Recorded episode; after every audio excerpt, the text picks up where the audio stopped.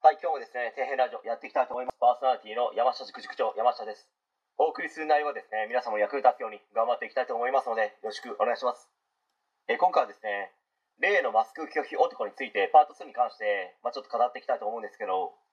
続きになりますけど、知人の方が話されていた内容の中で、父親への復讐という文言があったのがとても気になりましたね。この方の父親の方はですね、世間体ばかりを気にする人だったらしくて、子供の頃からですね、学校の勉強を強制的にさせてきたのは、ほぼ間違いないのではないでしょうかね。家もですね、その辺りでは結構有名な資産家の家だったということも書いてありましたので、お父さんが息子に向かって、子供の頃から、これは自分の勝手な妄想ですけど、東大に行かないなんてことはないような、お前俺に恥をかかせるなよ、とか、世間体を気にする人みたいなので、何かしらですね、学歴に関しては、すでに言及していたのではないでしょうかね。当然そんなことをすれば人格が歪む原因になってしまいますよね。本人もですね、もし東大に行けなかったらどうしようとか普通に考えるでしょうし、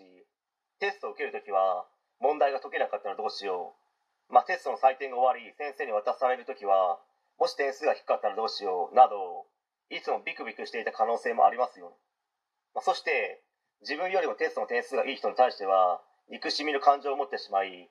その憎しみを持っているだけではなくて、実際何かですね、嫌がらせをしたりとかしたこともあったりするのではないでしょうかね。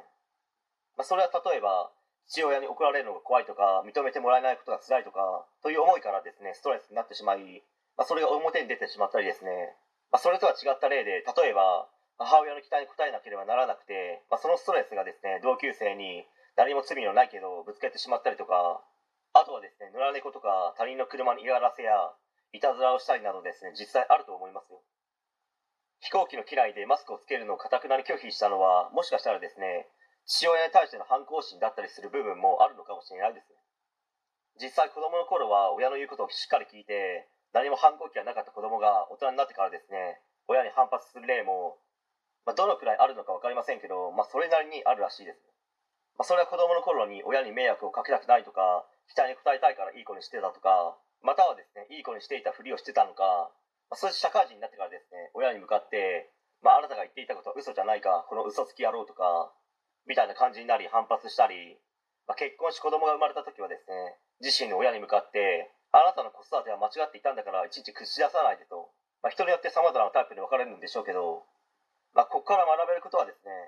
子供の頃から半ば強制的に勉強させても、人格が歪んでしまったらどうしますかということをですね、今現在、子育て中の方は深く考えてみるきっかけになるのではないでしょうかね。子供の将来のことを真剣に考えているならば、一旦立ち止まってみて、もう一度子育てや教育について学んでみるのもいいのではないでしょうかね。本当に子育て大変だと思いますけど、頑張ってください。応援してます。はい。今回は以上になります。ご視聴ありがとうございました。できましたらチャンネル登録の方よろしくお願いします。